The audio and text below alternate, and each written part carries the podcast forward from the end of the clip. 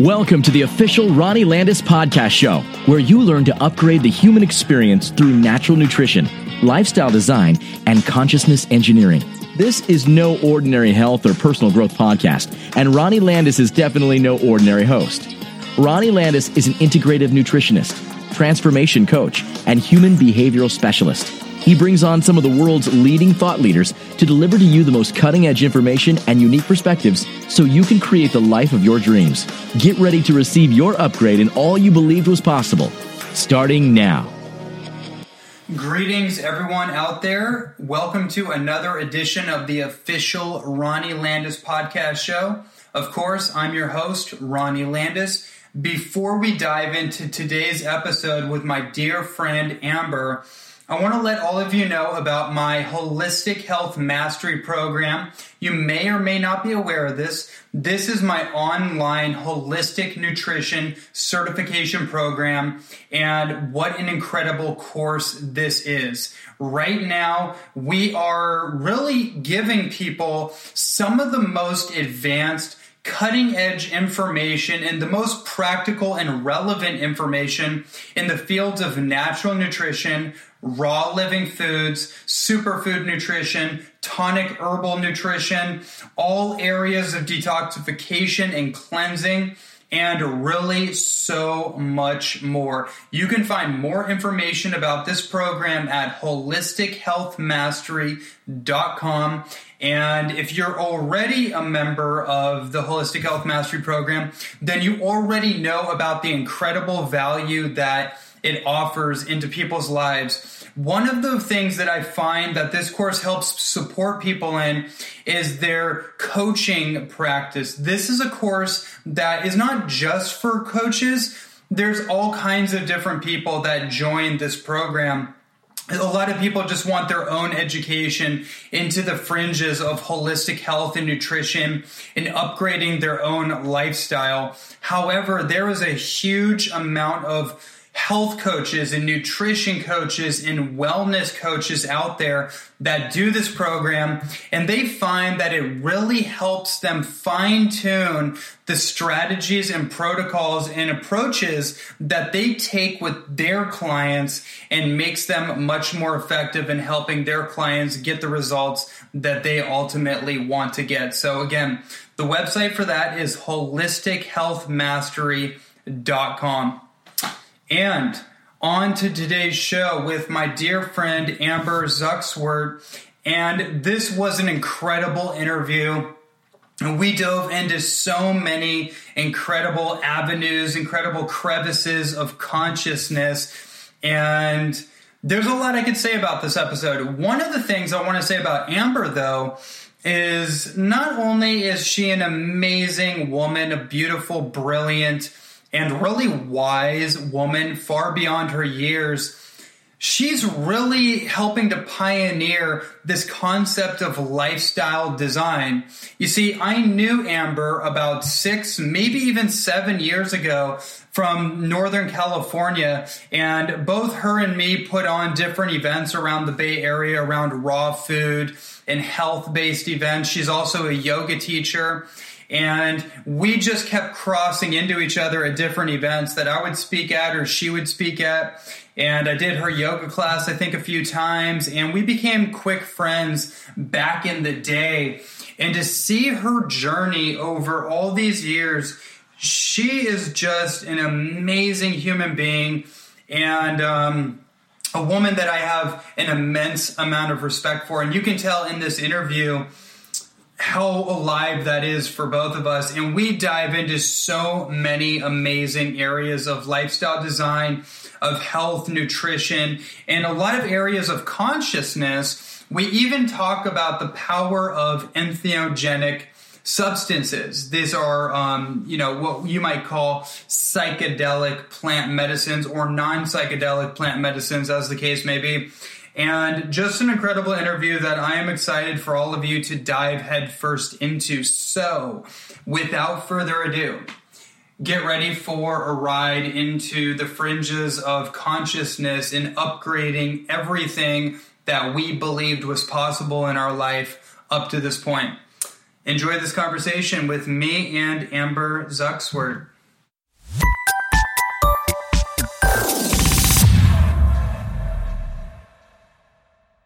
Amber Zuckswert is an international Pilates and Vinyasa yoga instructor, professional contemporary dancer, and holistic nutritionist from Santa Cruz, California. She's the founder of EpicSelf.com, her online health and fitness coaching platform where she trains individuals and groups in optimal living for their unique body and lifestyle. Amber specializes in designing and producing deeply transformative mind, body, spirit retreats and teacher training programs worldwide. Welcome to the show. Thank you so much for having me, Ronnie. I'm super excited to be here. yeah, it, it's like definitely a long time coming, and I've actually been wanting to have you on the show eh, literally since it started. And I know you've been so busy with all the amazing, like it seems like back to back transformative retreats in Costa Rica.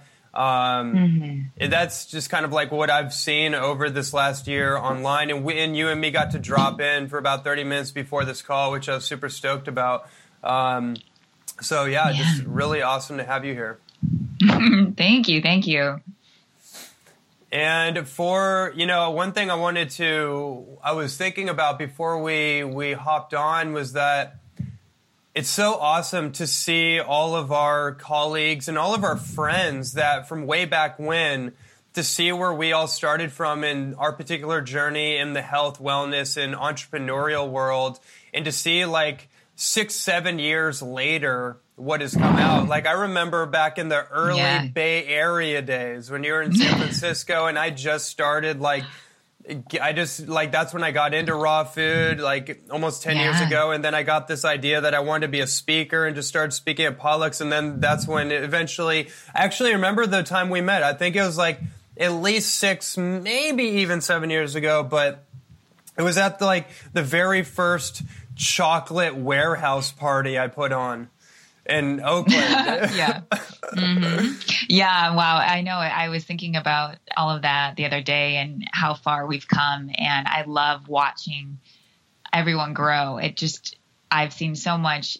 Oh, I've experienced so much inner growth. And I know I've seen you guys on Facebook and Instagram and all the amazing events you're putting together and programs you're facilitating. And it's so inspiring, keeps me motivated to keep going. Mm. But yeah, I think back to those first potlucks we had when I used to run that raw organic meetup group in San Francisco with and Julian Love was a part yeah. of all of our stuff and we did chocolate parties with Sacred Steve and mm. David Wolfe would show up occasionally and the whole Bay Area crew was so special and I now see us doing the work that we really wanted to do at that time. You know, we were dreaming and visioning of this time when we could make impact with the knowledge we had and really share it and super passionate but now it's really coming to fruition. So beautiful. There's an amazing principle wrapped up in this too i think about because you hear like the rags to riches kind of story and i don't i'm not saying like me or any of us really in like quote unquote riches as people equate it with but we are living our dream right? And yeah, absolutely. there's an incredible principle wrapped up in this is that um, sometimes, well, it's basically just this idea that, you know, for me, speaking of my experience, when I first started, I had no idea. I was, I was literally running literally just on a dream and a hope and a faith that hmm. this inkling that I had was what I was supposed to be doing. And it wasn't easy, yet I kept following it out. And amazing people like you and our, our fellow friends from the Bay Area you know, would continue to show up at the right time as I stepped out on my path and I kept, you know, kept just showing up. And it right. really is on such a sincere and profound level to see where it's it's you know gone in such a short time. I mean, for example, you've been traveling around the world, and you're now in Costa Rica. I've traveled around the world, and and um, you know, it's just funny where life takes you. Um, when you Absolutely. get started on your journey. Well, I think it was so fun too, Ronnie, is over the years, you know, catching you in LA or in mm. certain places and and you and I finally sinking in and being able to talk for you know maybe an hour and the parallels between our journeys not that they were the same but the the awareness and the awakenings we were having were having mm. at those mm. times were very similar right it was almost like you like I had gone to Costa Rica, you had gone to Hawaii. We both Mm. had realized how important it was to be closer to nature and the importance of just the energetics of that, right? And really living that lifestyle, how that shifts you. And we're having these awakenings. We both left the city, right, around the same time. We just had uh, it was just fascinating to see the lessons we were learning were very paralleled. Absolutely. I, I'm so Yeah. glad you brought that up because I that was the feeling I had earlier today, just kind of ruminating on on it before our conversation. That's exactly how I felt. I remember I remember there's so many memories, you know, that that um, are kind of creating the substance for this conversation, but it, it's just really it's really beautiful to sit back and just look at all the memories and see where life has taken us and it really like my big work right now is all about getting closer and closer to my connection with the creator and and and what that looks like for me is is entirely based on following synchronicity and getting to a place in my life where I no longer even entertain mediocrity. I no longer entertain the the kind of minutia of of um, you know the way I like abacus thinking, like one plus one equals two. I have to do this in order to get this. Like treating Right. life like a vending machine. Like it's literally all about faith. It's all about synchronicity and and being being of service to the dream that wants to awaken within me. Yes, beautifully said. hmm Yeah. yeah, I'd have to say that my journey too in the last two years, you know, moving to Costa Rica and uh, transitioning my work from mainly more like physical um, focuses like nutrition and Pilates and yoga. Uh, and transforming more into a spiritual journey, right? A spiritual path, and and watching myself awaken to new levels, and also help my clients help facilitate retreat, retreats and productions that and teacher training programs that allow people to experience those things as well and it just is what's more fascinating to me than, than ever is that every day gets better and every day there's there's a new understanding a new learning you know forever students mm. and wow just like super grateful to be on this powerful path. Mm. Mm-hmm. So one of the things that I really feel like you and me share is this this kind of like noble this noble intention to save the world. Mm-hmm. yeah yeah a mission yeah a soul mission absolutely no doubt uh-huh yeah, like that's very clear. Like not everyone looks at it like, that way, but that's how I look at it. Is like at the end of the day, I'm a Jedi Knight. Like I'm here to help save the world. And that's kind of the game Right. that I'm, I came here to play, and I get that from you. Like you, you. Oh, yeah. Then I've heard you say that before. Like I'm, I'm here to save the rainforest. It's like, ooh, she's on that wavelength. She gets it, and that's literally what you're doing. Yeah, wow. I, um, you know, I think deep down I've always known since I was really young that I was meant to be, uh, that I was meant to make really big impact in the world. Since I was really little, I was a hardcore environmentalist from like age, from at least like the time I could remember. Like I was the first to bring recycling home to my family and kind of like demand that we do it. And then I was, I was the first to like of my family. I was calling shampoo bottle companies like Johnson and Johnson and asking them why they test on animals when I was like eight years old. I just was, I had this just this mission. This, and now I know it as my eternal soul's mission on this planet in this life is very much to, um, uh, not only protect and be the guardian for the earth, but to actually very like a huge part of my role is to actually raise the vibration and shift the consciousness from the old paradigm to the new. And that's become only, only more and more obvious. And it's like this deep remembering that I've been having, um, mainly through my my plant my sacred plant medicine ceremonies that I've been working with for the last like two and a half years, that's really where the message comes super clear to me from the spirit of the earth, like from Gaia, from Mother Ayahuasca. Like this is your path, this is your role, and um, you can either accept it and keep driving at it, which I feel like I'm very much embodying um, my my purpose and my path right now, and that's that's what feels so good. Like moving to Costa Rica was that stepping into that alignment with all of my ethics, with all of my my actual spiritual path. So. Yes, yes, and yes. And I love the fact that you brought up um, sacred plant medicines already. I definitely wanted to dive into that with you. I remember this was, I have to say, on a personal level, it, it, I was kind of giggling about it earlier because I remember at um, the longevity conference a couple years ago. I think I I don't remember where I was at. Like before I went off to my next my next Hawaii pilgrimage, and you had just come back from Costa Rica, and we're just visiting. But I remember standing there talking to you, and you were talking about ayahuasca, and my my I remember like my whole like my whole thing kind of perked up a little bit. I was like, what? Amber's like, wait a minute, because I thought I kind of had this interpretation, um, and for lack of a different way of saying it, almost like the straight edge kind of, um, Oh, yeah. perspective, Mm-hmm. um, and just this refinement, you know. Um, but I didn't. I had no 1000%. idea. Yeah, I had no idea that you were even like even remotely interested or.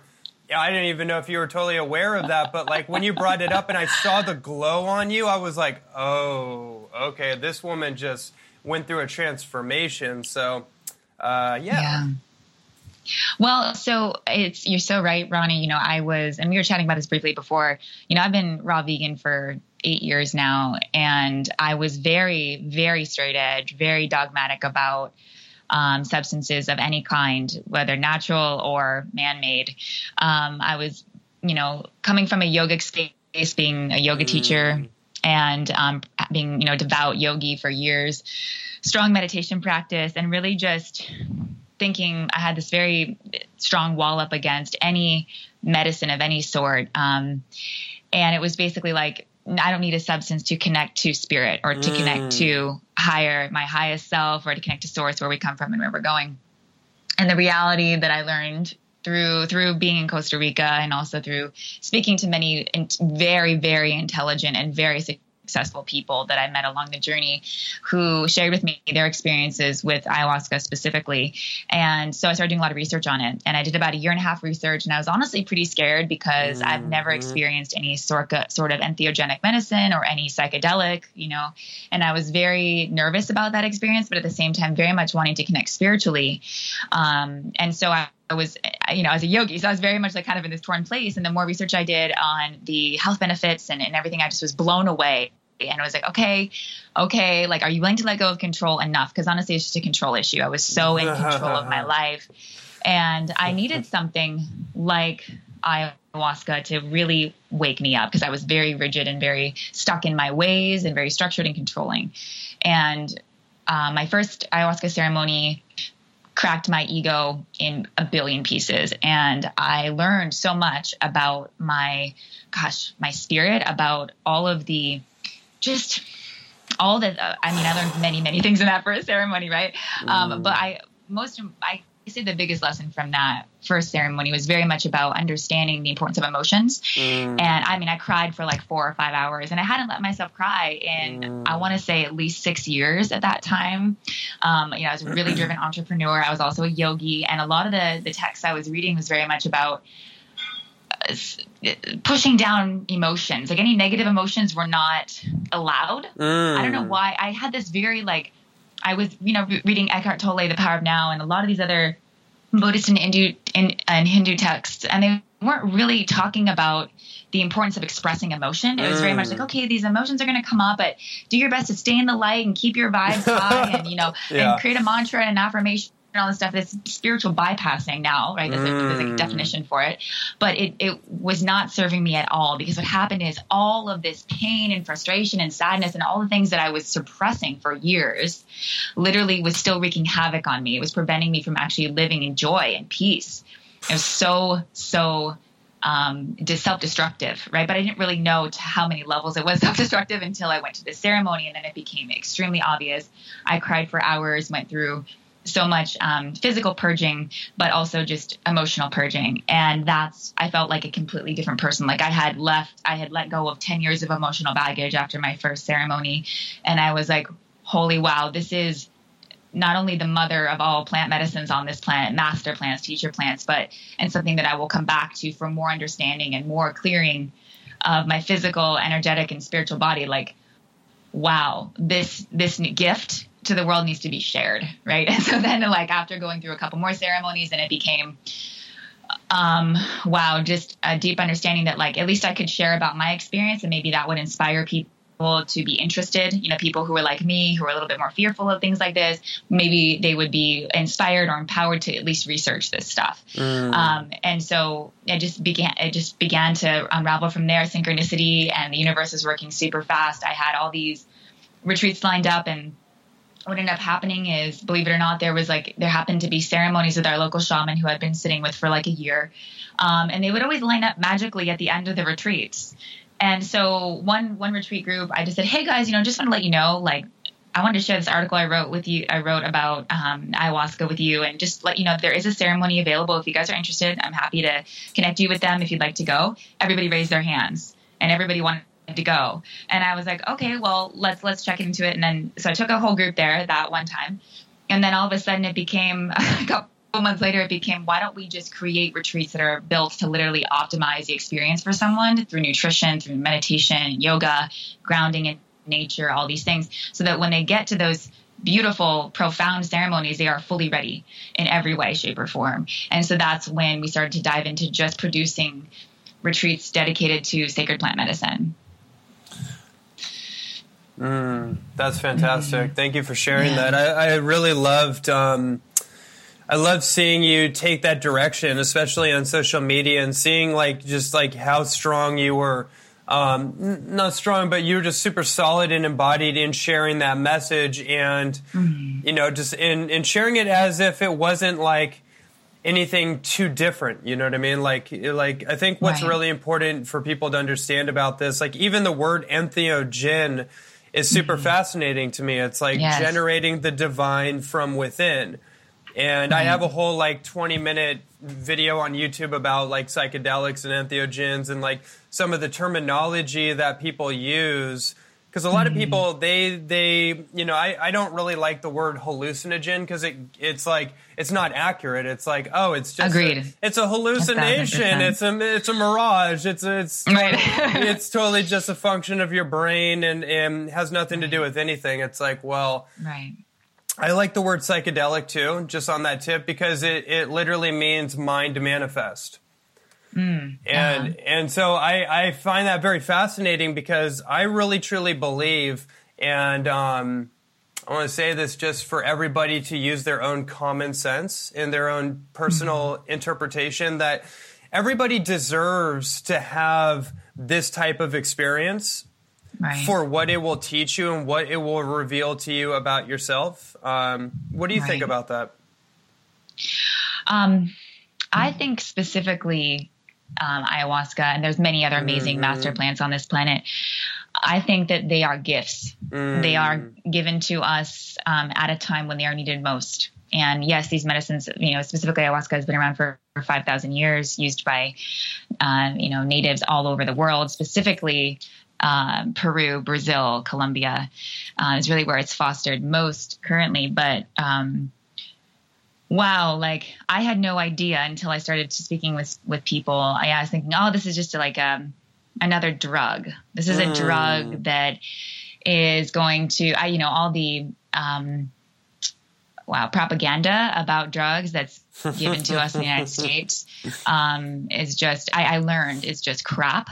Um, now, not to say that there are other things that are man-made out there that I don't think are necessarily as powerful or as important as ayahuasca. Um, I specifically believe that ayahuasca is the the spirit of the earth. I mean, mm-hmm. it's literally you are you are interfacing with the spirit of the earth, yeah. and and you have access to realms that you would not have access to with other medicines. And so, in that way, I think it's um, it needs to be thoroughly, thoroughly respected yes. in its tradition we only work with shaman who have you know 40 plus years experience who have been working with indigenous tribes mm. for, for, their entire lives. You know people who have been generationally passed down. This information has been passed down to them from their grandfathers from their former grandfathers. Like it is so important the tradition and the respect for these medicines is kept because what i'm seeing in this trend that is now working with these medicines which at the end of the day it's good that this medicine is getting out to the world but what's happening is there's a lot of um, um, I don't know what the correct word is, but there's a lot of um, disrespect for yeah. the tradition. I guess mm. is the word mm. disrespect, um, and just kind of a um, uh, okay, well, I'm just gonna like you know drink this medicine in my living room with my friends, and mm. um, like recreational recreationally. It's taking it out of yeah. its its context, out of its safe container, out of the work that's actually really happening. You know, people just think it's a substance like any other drug on the market huh. or any other substance that they might take um, to alter their consciousness. Um, and that's not what we're dealing with here. mm. And so I just, I, you know, we, we ask that everybody who comes to, to, or who's interested in sitting with us, we go through a very extensive interview process. We do not allow people to sit with us who are not extremely educated in what they're getting themselves into, and also the um, you know their their health is checked, and there's certain you know things that need to be in line before people are allowed to sit with this, at least with us, right? Of course, uh, there are many other centers and many other places people can go, but um, for the safety of the group and for the safety of the experience, it's very important to us that it's very um, controlled and, and, taken care of in that way. So, uh, for me, I have such tremendous respect for this work that. Um, I mean, we can't even we can't even to even tout the benefits to people because we want them to feel called to come. Mm. Right. And it's a spiritual calling. It's definitely not, okay, this is a bucket list item that I want to just check off and uh, say I experienced in my life. No, do you really feel called to this? This is your you're literally interfacing with the spirit in the spirit realm and having access to universal knowledge and understanding. Um, are you ready for that? You know, and do you respect that power? Mm. It's really so. Mm. That was a brilliant answer. Thank you for that. Sure. Wow. Okay, so let's pivot a little bit here. Um, I would love to discuss the concept of lifestyle design with you and sure. how, and how you've been able to design a high impact, adventure rich lifestyle centered around your mission in life. Because I think that that is really that's one of the things that I see with so many people. And as synchronicity would have it, I started really focusing my private coaching work on entrepreneurs. Um, right. And because I found that a huge part of our health is is tied to our financial um, resources and liberating ourselves around the my gas, the mind gasm, or the the kind of the fear program and the scarcity that we have around money. So I found myself interestingly right. positioned in a place to help other health coaches really develop mm-hmm. really prosperous coaching models and and you know to actually receive what they they deserve. So I just like so this is kind of an mm-hmm. interesting con- contextual question for me. I'll hand it over mm-hmm. to you, but um but again like I'll just repeat the question. Um, sure. Lifestyle design and how you've been able to design your high impact, adventure rich lifestyle, again, centered around your mission in life. Mm. Yeah. Wow. It's, it's really been a journey, Ronnie. And it really started out when I was fresh out of college and I just knew that I, a nine to five working for someone else was never going to work for me because I wanted to teach what I loved. You know, I really wanted to pursue what I loved and I wanted to make impact. And so I came up with a business model that from all of my education and understandings of you know okay i can have private client base. I started teaching pilates and yoga and nutrition early on one-on-one and in group settings um, and then started producing retreats about 10 years ago. So it's been um, a process of de- of developing that location independent lifestyle that I really wanted because I started out having a very strong on the ground client base in San Francisco where I was teaching, you know, six hours a day private client base and producing abroad, but not really understanding the power. Well, I understood once Skype came out, really the power of online coaching and the power of doing online programs. And mm. that opened up the world for me. And I went, whoa, I can have a location independent lifestyle and still teach the things that I love just through the internet. And so then began the process of slowly moving my on the ground clients into online clients. And um, it actually kind of came to me too because I had a lot of clients that were traveling a lot. You know, people in San Francisco who were CEOs or executives, and they were traveling on business all the time, but they still wanted to train with me. They still wanted to have that consistency in their practice in their bodies and also with the nutrition. And so I went, okay, well this is this is solving problems on both ends for the client and also for myself because then I can be more mobile too. And uh, so I slowly was starting to like step my way out of the country, and I was teaching in Mexico one week a month, um, and I was three weeks in San Francisco, one week in Mexico, teaching at our destination spa, and I did that for about four years while building my online client base and just kind of slowly stepping out. And then three years ago, I moved to Costa Rica, and that was really the big launch out of the U.S. Um, flying free and just deciding this is really where I want to have a home base. You know, San Francisco was my home base for about eight years, and then I really wanted to have a more natural home base where I felt more connected to nature. And so Costa Rica became that. And I've really focused all my efforts on bringing people here because I think this place is so magical. Um, but we are branching out to do a lot more in the world in the next couple years. But I'd say the last three years I've been really grounded here because I opened up a big wellness center initially. Um, and now I'm just producing retreats and teacher training programs without having a brick and mortar space that's open to the public every day. Mm-hmm. It's actually just productions and training programs and not, um, you know, open to the public every day. So I wanted to free myself from that too and have the freedom to not do that. So it's been a process.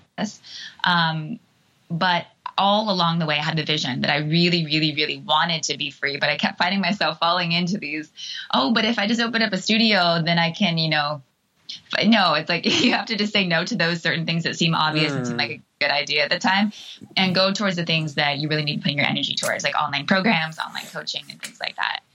Um, that, um, yeah, I want to ask a question on what you just said because it's a really great point. Is that sure? Um, one of the things I deal with with my clients, with people just in general, and also myself, is that we can get really distracted by the thoughts that we think and the oh, ideas yeah. that come to us. And so we're on a mission. We kind of have an idea of where we're going. And then some kind of new shiny object shows up or some new idea that we get shows up. And then we start to question ourselves if we're really on the right track or if we should pull out, do something else. Um, and I find like this is the thing that a lot of people I, I work with really they kind of suffer from in different levels of pathology. Even um, really, is just the mind, the mind going haywire. And so, mm-hmm. my question for you, in in that respect, I guess, is that I'm curious, how do you navigate that? Like, how do you know? Because sometimes I get an inspired idea, and it's like, holy, holy shit! Like this this is this is an idea right here. This thing right here wants right. Wants to happen. And then there's other times where it's like, you know, it seems like a good idea, but you're not totally sure. Yeah, no, and I had I suffered from this for a long time, being such a creative, where I had my hands in a thousand projects, and I had a really hard time prioritizing what was because I had so many cool ideas. That at least I thought they were cool, right? I'm like, oh, I got to do this and I got to do that, and um, and so this will be a great idea, and it's going to really benefit the people. But is it actually going to sustain my life, mm. right? And my the balance in my life that I needed? And the answer was oftentimes no. Mm. It seemed like a great idea for the client who was going to, you know, the end all student or client that was going to receive this information. At the end of the day, though, it wasn't serving serving my company or myself mm. enough, right? And especially with retreats, retreats are a ridiculous amount of work. And it is so much, so, so, so much in terms of not only just the production process of holding space and managing all the details, but it's all the pre work that has to happen, which is the marketing and the sales and um, all the content writing and everything that has to go into that. So um, I was running myself into the ground just wow i can't do all this by myself even with partners even with assistants. It just wasn't uh, there wasn't enough return from my hours working you know 100 hour weeks. Um, even though the clients were having an, an, amazing experience. So i had to get smarter about what projects i was picking. And um, so i had I hired some consultants at the time to help me just focus more on what was really really thriving not only it was impacting and beneficial to the client but was also the same for myself. And so, and then just repeating that and learning through that process of repeating the same thing over and over again that I can come to an understanding of a formula where I know, okay, if I put this much time and energy and money into marketing, then I can return this many sales and I can have this production happen every month. Right. So, you know, just understanding that formula and then being able to just make get more and more sustainable over time for myself. Um, and so I'm learning how to also leverage my time. How do I leverage myself out of these these big programs and projects so that I'm not putting nine hour days in every day on the ground with people, but how can I start to bring in other people to manage that space mm. so that I can have some balance in my life um, and and then be able to work focus on the bigger projects that are coming down the line.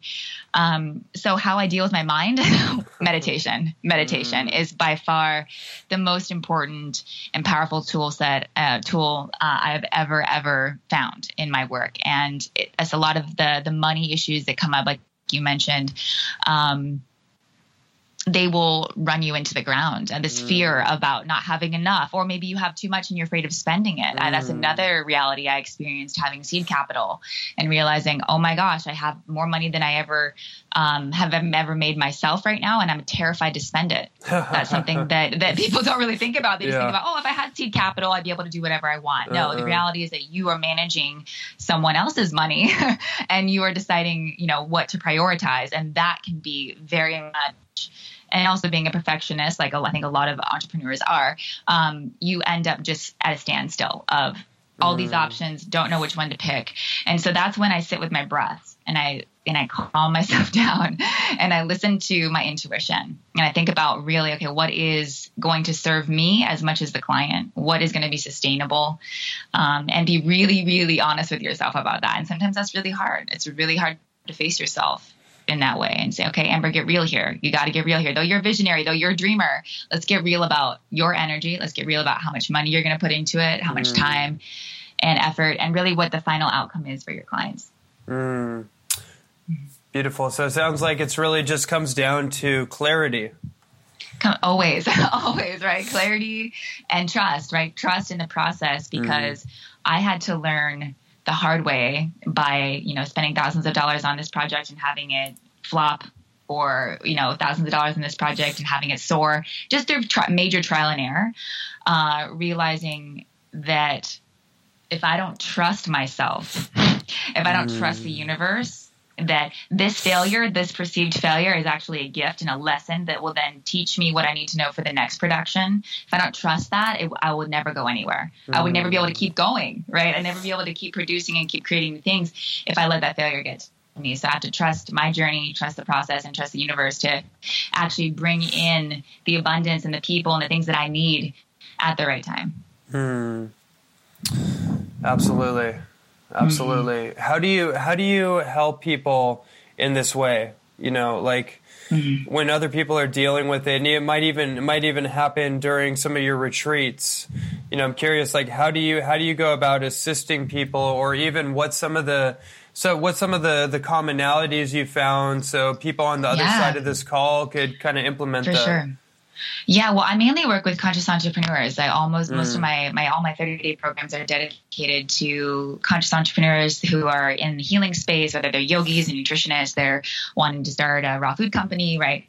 They're they're in a, a the reason I say conscious business is because they're not business minded people. They're more conscious in the way that their heart leaders, their heartfelt and heart, they're they are serving people from their heart. But oftentimes, what happens is people who are doing that do not value themselves enough to for money mm. or at least what they're worth, right? And so I what the common themes are with these entrepreneurs is that they are extremely gifted at all of their beautiful talents, all the things that they have to share with the world, amazing Reiki practitioners, yogis, nutritionists, raw chefs, but they um, don't have a business, right? And they don't know how to ask for money for what it is that they do.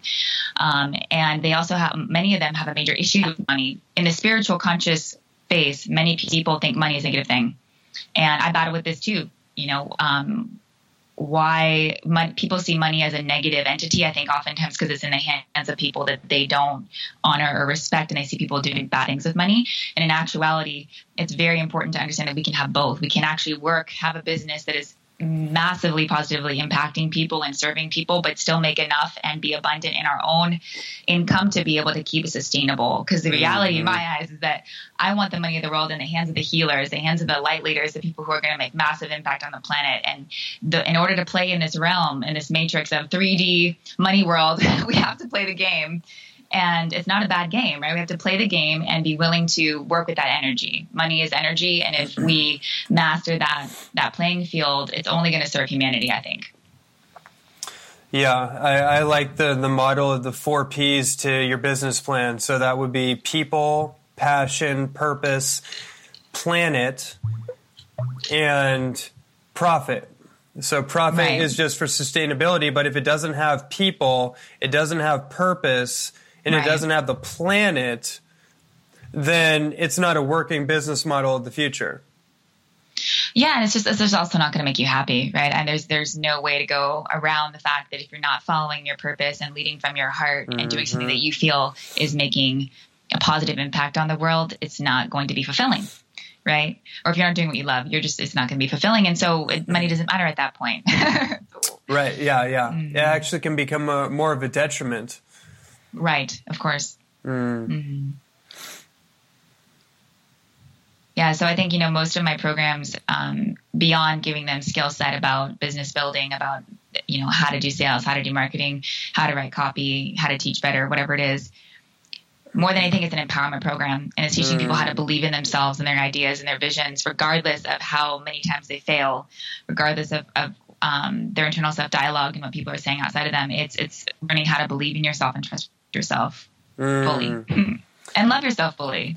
Totally. I, I, think that's number one. We were talking about that a little bit before we hopped on the, the interview. Right. And that's such a great topic to discuss. Um, you know, the art of loving yourself, because that's just something right. that oftentimes we externalize that where a mother loves their child or you make someone else your entire world and you give them everything and then um, you know, inevitably the universe will reflect that back to you in some way, right. um, where you need to learn to love yourself. Sometimes we have to lose things in order to get that message. Sometimes we can get that ahead of time.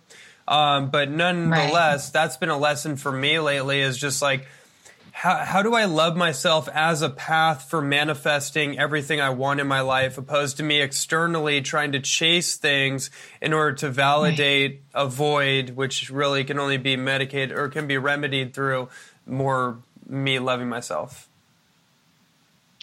Yeah, I really feel this time in space right now and in this life, our greatest work is is this love revolution that we're experiencing. Mm. It's this massive shift of consciousness into a space of peace and love and understanding, compassion, equality. Um, and all the darkness is currently being revealed. At least that's what I think. You know, mm. woo, all the emotions are coming out. A lot of darkness on the planet is being revealed right now, and we're being and we're shifting because we've got to clean, we've got to purge, we have to bring all that into the light in order to actually transmute it into something um, that's more peaceful and loving. And this, I see it very much as a love revolution, but it has to start with us. There's no way that we can try to force that on, on other people. We can only embody and empower people by, we can only empower people by embodying what it is that we want to change in the world. Mm, and that starts mm. with self healing. We cannot heal the world unless we heal ourselves personally, because otherwise we're going to continue to blame and judge and, and divide and separate and fear about other people and how they are, are not meeting our expectations, mm-hmm. right? So just constantly, okay, like you said, we are all mirrors to each other. How can we learn from what we're interfacing with all the time? The universe is giving us signs and people all the time. Hey, Amber, this is your work. Okay.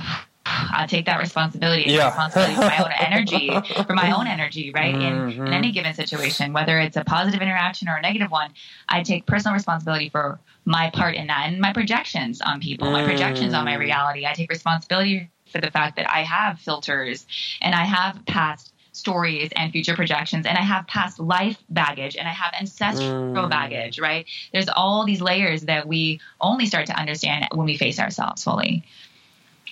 That's amazing. I um, I'm wondering, as you made the whatever particular trans transition and transformation into that expansiveness that you're speaking from, um, mm-hmm. and I imagine uh, plant medicine had a lot to do with that. Absolutely. Uh, mm-hmm. um, were there any were there any kind of integration um, in just anchoring kind of uh, uh, exercises like journaling or anything that you've utilized to really kind of create a consistent um, integration of that? Mm. Great question. Yes, journaling is, is wonderful. I honestly have not been doing enough of it lately. Um, mm. I really should. I, I write a lot of what I'm going through on Facebook and Instagram. Right. And I put right. a lot of it out there. A lot of the lessons I'm learning, I'm actually writing through those social platforms. But mm. um, I do a lot of meditation reflection. I also I, you know, I really see myself as like as a channel for information. I kind of see myself as a speaker box, right? And I just trust trust that what the messages are coming through, the downloads I've received, that what I'm putting out is very much what needs to be put out at that time. And I just keep trusting that. So the the journaling, though very powerful for me, and I should do a lot more of it. I wouldn't say is the is the practice. I'd say the practice is being willing to share and give what it is I've received. And, and so I learn a lot about people about myself. Um, and I also wanted to say that I've been, um, I went through a, a, full Kundalini awakening, a partial Kundalini awakening, and a full one most recently mm. at the New mm. Year. And that was really, whoo, wow, a huge, huge step into a different awareness and understanding of myself and of the universe and reality and what we're really working with here in terms of energy. Um, and so it's been, wow, like really interesting actually to try to integrate there, Ronnie, because I feel like there's levels like with raw food, we had a level, right? And we were learning how to navigate that level. Okay, we Yeah. have all this prana and we're super high vibe. And how do we stay grounded? How do we stay focused in all of that expansiveness? Though we might be clear, we're not grounded necessarily, right? And we're not, um, uh, so, so the physical practice, what I want to say about this is like this, the physical practice of staying grounded has been a super, super important valuable skill because we cannot ascend without digging deeper roots. It doesn't work that way. and I feel like, eh, you know, when I first got into raw food, I was like, oh, wow, this is such a cool new place. Like I'm in such this high vibe space and all the synchronicity. It's so cool. But I really wasn't grounded and I couldn't use all this information that I had coming in at me and all this new energy without being grounded to the earth. I couldn't mm. focus it, right? I couldn't use it and share it and disseminate it and, and help other people as effectively as if I'd been grounded. And so going into this new space, especially working with plant medicine and and these new awarenesses and awakenings, my physical practice has become more important than ever before. I need to go and do vigorous exercise, mm. yoga practice, Pilates, you know, meditation. But that's what keeps me connected to this earth, right? Because the earth energy is just as valuable as ascending into higher dimensions, right? I feel many people on the spiritual path are very much focused on the upward ascension.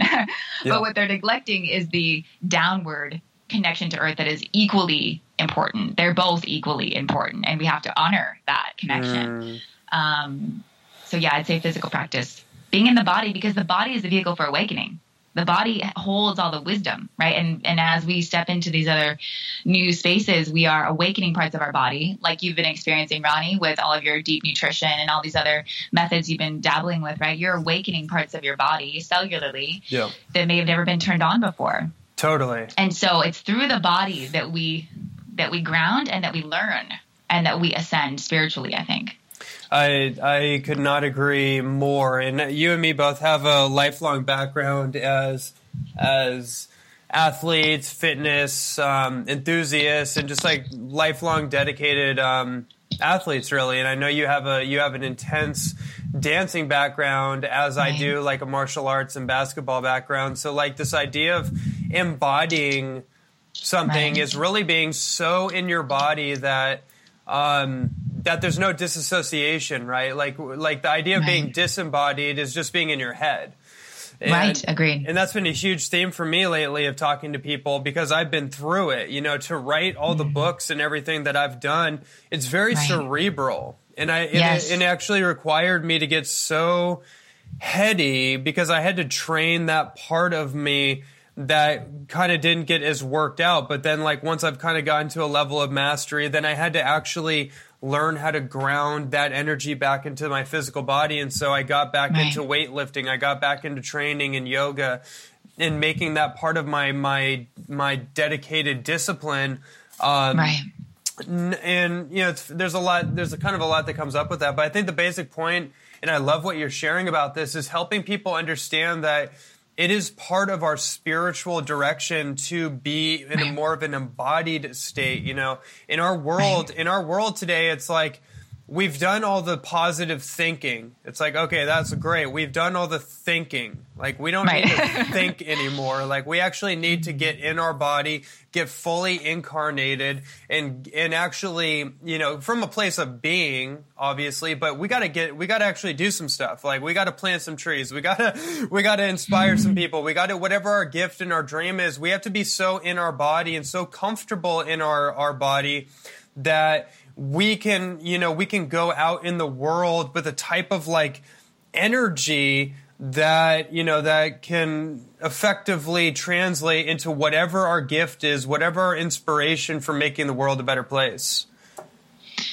Absolutely, absolutely. And I, I wanted to add to that too, Ronnie, that um, the vibration that we carry is what changes people, right? And it's the, and it's how mm. we integrate what we're feeling in our bodies because the head, like you said, very cerebral, right? But our mind is very limited in its ability to understand information because it tries to put it mm. into boxes and understand it in a linear way, right? Yeah. And unfortunately, that is not how our universe works. Our universe is very, very, very complex, far more complex than our brain can comprehend.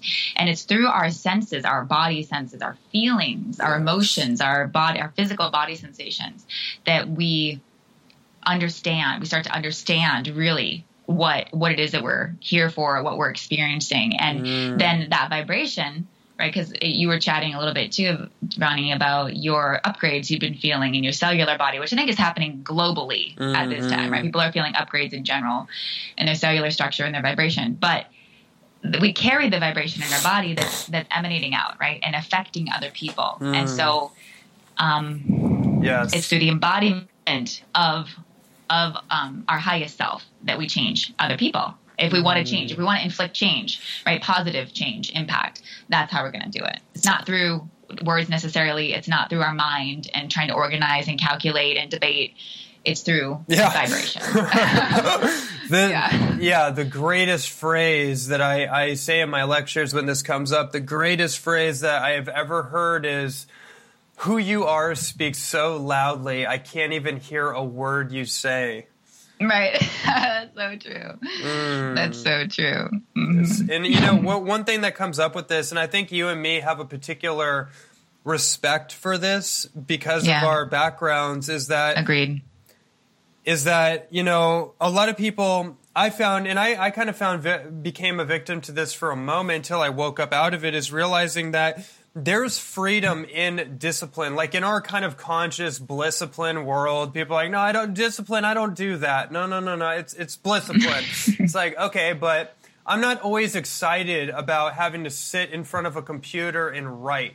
I'm not right. always excited about the things that I have to do. And, and yes, I, I, whatever that can sound, whatever, however it sounds like to somebody, but I'm just, I'm kind of, I'm, what I'm speaking to is the necessity in our practical lives to ground ourselves and find a sense of joy and liberation in the more mundane activities because right. we have to actually set a foundation. Like right now in our world, our foundation is like on sandcastles. Right. right. And, and, you know, a deck of cards. So it's like we are actually the, the structure builders for the new mm-hmm. world.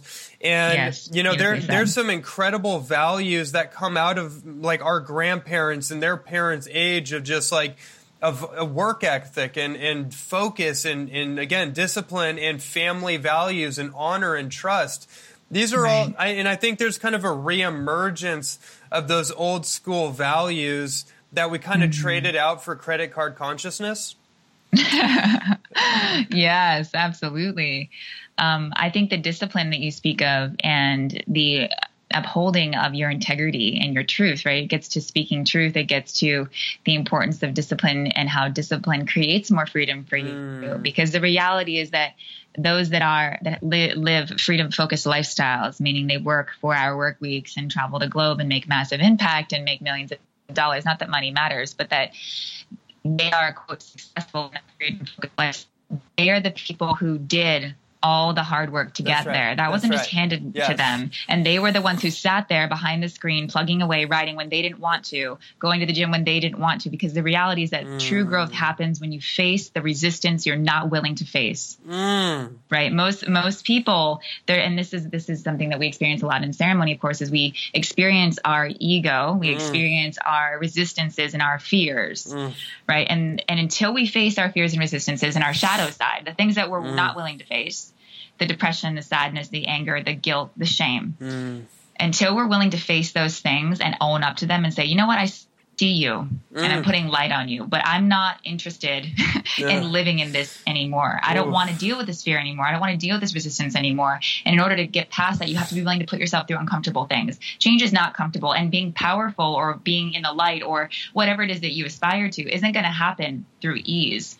Um, it's gonna it's gonna come through facing the parts of yourself that need to be let go of right? You can't you can't step into a place of of infinite light and love unless you're willing to let go of the things that you hate and you resent and you're frustrated about and right? Unless you accept those things and forgive them. Forgive those people. Forgive mm. yourself. Accept all these things.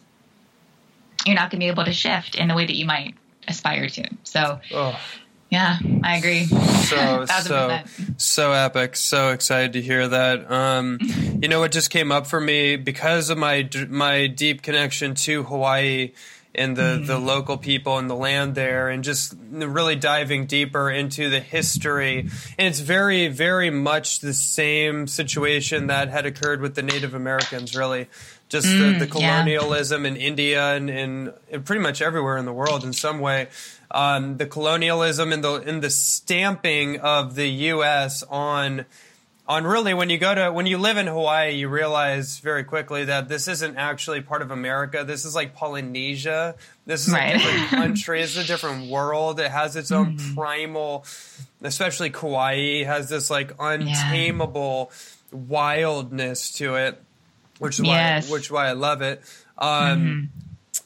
uh, come on, where did where where were we with that? Um, Oh yeah, so yeah, yeah, yeah. So I lost it for a minute. So the point that I wanted to circle back to in reference to what you're sharing is that when I would start to actually hang out with um, Hawaiian shamans, spiritual teachers, mm-hmm. kumus, um, I actually got a way deeper insight into the the mythology and the real accounts of of Hawaiian spirituality, like like Ho'oponopono, for example which a lot of people just think it means like forgiveness.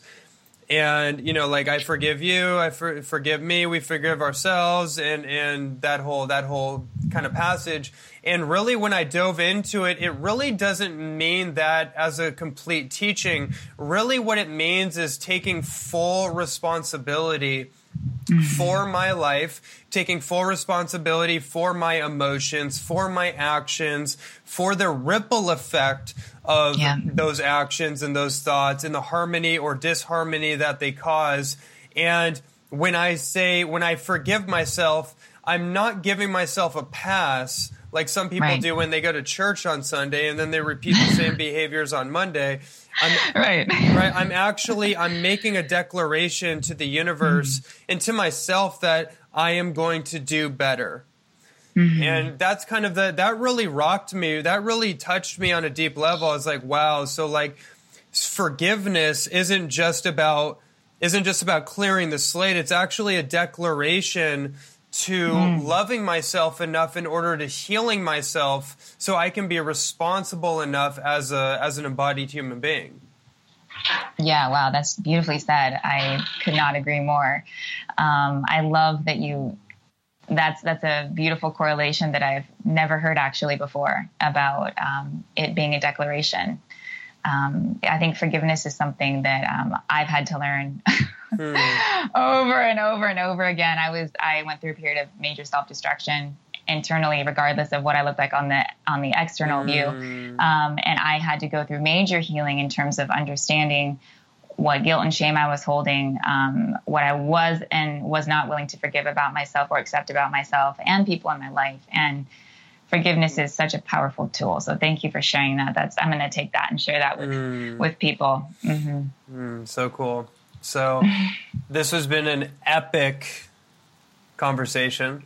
And what what is there anything else that you'd like to share? Maybe a concluding insight for everybody. Hmm. I would say the biggest well, it's not really anything new, but it's it's um very much it's how can we how can we tap into our intuition more? How can we listen to our heart more? How can we mm. move from that space in every interaction we have? You know, in this time and space, wow, we are going through it. There's a lot happening right now. And our work, I think our greatest work is how do we hold the light in the chaos we're experiencing right now? How do we mm. share the and keep our how do we keep our hearts open? Mm. Right? And how and how do we how do we help and understand and start commu- and start conversations and and start to understand and have compassion and patience for each other. Nothing is going to change unless we're willing to do that not only with ourselves but then with other people, mm. right? So how can we focus more on healing our own hearts so that we can mm. then help others and or or help this this chaos we're currently experiencing. Wow. Um, it's at an all time highs. So it's learning how to listen to our hearts, lead from our hearts, and um, it's just basically about the heart right now. yeah, yeah, yeah, yeah. and I had an experience yeah. last week where like I was just going through it, and I got mm-hmm. this text from. Um, somebody close in my life and it was just like a lot of stuff that just came up and there was like this anger and this frustration coming up in me and I was like found myself 20 minutes into it trying to keep pushing the button on like on anger. Like I was like, mm, I'm like, oh, I'm not okay with this. And then I started to notice like my body's built-in cooling system started mm. to decompress and it started to like relax and my heart started to open. I found myself like mm. trying to get angry. I was like, no, I'm not ready for this. Stop. I want to, I want to revel in this disappointment right now. But, oh, it's so true. And then like, I think my body, I think my, my system has evolved or upgraded to a place where it's hard to overreact now. Mm. And I just felt wow. like my heart opening. I was like, oh, damn it, it's compassion. Oh, man, I don't want to. Right. I was like, but there's like, a, you know what I mean? It's like we've all been there where yeah. it's like we're trying mm. to be, we're trying to push past the threshold because we, because, you know, I don't, because if I go into compassion, then it's like, oh, I have to let go of this, this chemical stimulation to anger right now. And it's, it mm. feels good in a really weird way. And, and, um, so, anyways, that's kind of what came up. I just remember that experience, and there was an uh-huh. aha moment. I was like, "Oh man, I really, I've done some work to be able to get to that place where it's like on autopilot." That's beautiful. That's beautiful, and I hope we can all get to a place like that where we're at least aware mm. of that, right? That need, and we're aware when our hearts close, and we're aware when they're open. We're aware of how that affects our reality. yeah. Mm. Yeah. Yeah, beautiful. Thanks so much for joining me. Where can everybody find out about your programs, your retreats, your your information or your teachings? Sure. EpicSelf.com is my main home base online, but I'm also on social media. Facebook and Instagram are my two main focuses right now in terms of social media. And I love to have conversations and chat with everybody. So please feel free to reach out, to send messages, or just to communicate through comments and stuff. Um, I really look forward to hearing from you guys and just starting a conversation and connection because um, I think that's why we're here. mm, yeah, absolutely. Yeah. And I really get the feeling like your work is about helping people become the most epic version of themselves possible. You got it. You got it. And I think um, what I'm learning is it's not about creating that, it's about remembering mm. that Mm, yeah. yeah. Divine alarm clock, the cosmic right. alarm clock. Yeah. Right. Awesome. Thank you so much for joining me, Amber. It was a pleasure. Yeah, pleasure always, Ronnie. Thank you so much.